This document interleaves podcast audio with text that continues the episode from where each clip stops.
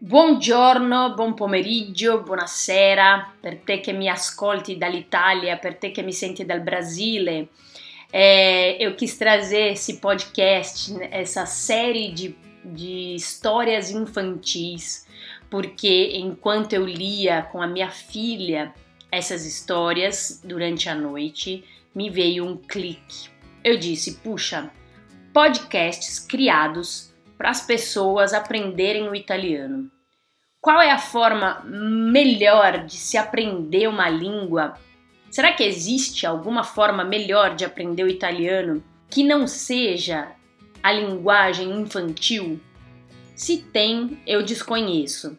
Porque a linguagem infantil é uma linguagem muito simples, é a linguagem daquelas primeiras palavras que a gente aprende, que a gente aprende.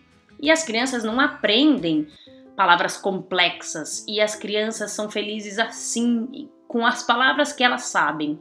Então, eu vou começar agora uma série de histórias infantis. Vão ser, de novo, vou fazer cinco episódios. Então, vocês já têm aí cinco episódios de dois livros de adultos com mensagens tão profundas e importantes.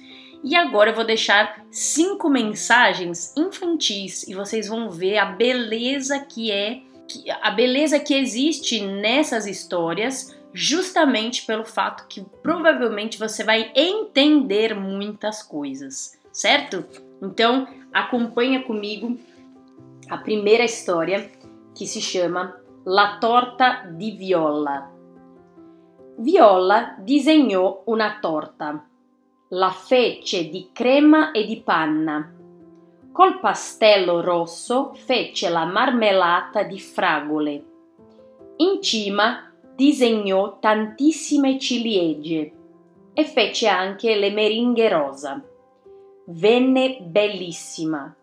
Era talmente bella che sembrava quasi di sentirne il profumo. Viola lasciò il foglio sul tavolo della cucina e, siccome era tardi, si preparò per andare a dormire. Mentre si lavava i denti, pensò è venuta proprio bene. Mentre si infilava i pantaloni del pigiama pensò potrei metterci anche i brillantini fucsia. Mentre dava il bacio della buonanotte alla mamma pensò la appenderò sul muro del soggiorno così tutti la vedranno. Viola si mise a letto, si addormentò e sognò la sua torta di panna e di crema ripiena di marmellata di fragole con le ciliegie e le meringhe rosa. Passò la notte, spuntò il giorno e Viola si svegliò. Corse in cucina per vedere se il suo disegno c'era ancora. Il foglio era sul tavolo, ma la torta non c'era più. Il foglio era vuoto, bianco c'era solo qualche briciola rosa disegnata qua e là. Incredibile! Viola guardò meglio. Guardò negli angoli, guardò dietro, davanti e sotto. Niente, la torta era sparita. Che fine aveva fatto? La mia bella torta, mormorò Viola. Era venuta così bene le veniva da piangere e pianse. Mentre piangeva, una vocina parlò. Me ne fai una al cioccolato? Viola si guardò intorno, ma intorno non c'era nessuno. Chi aveva parlato? Io sono qui, disse la vocina. Veniva proprio dal foglio. Sul foglio era comparsa una tartaruga, non vera, disegnata e parlante. Quella di stanotte era deliziosa, davvero, ma la mia preferita è quella al cioccolato, continuò la tartaruga. Sei stata tu a mangiarti la mia torta? chiese Viola. Sì, era davvero squisita. La tartaruga si lecò i baffi Viola si sentiva un po' arrabbiata. Chi aveva dato il permesso a quella tartaruga di sbaffarsi tutta la sua torta? Però si sentiva anche contenta. Dopotutto le faceva piacere che qualcuno avesse trovato squisita la sua torta. Allora me ne fai una al cioccolato?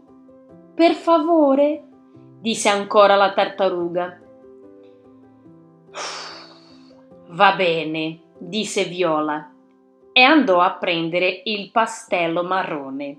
Uau, que linda, que delícia!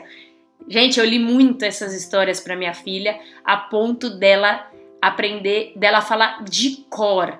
Então, uma outra ótima coisa que você pode fazer é colocar esse áudio no ouvidinho dos seus filhos. Coloca aí para eles na hora de dormir se você está ensinando os seus filhos a falar italiano, se você de repente gostaria de criar um filho bilíngue aí no italiano, seria um ótimo, ótimo, ótimo uh, treino para eles. Coloca aí esse áudio para rolar de noite e vocês vão ver que ouvindo uma, duas, três, a minha filha não sabia ler, ela via só figura e ela começou a falar junto comigo a a, a história de cor. Depois de tantas vezes que eu li, ela falava comigo de cor. Então tá aí um ótimo exercício para você fazer com seus filhos de noite e você vai ver os frutos que você vai colher, tá bom? A gente se vê no próximo podcast infantil. Até lá!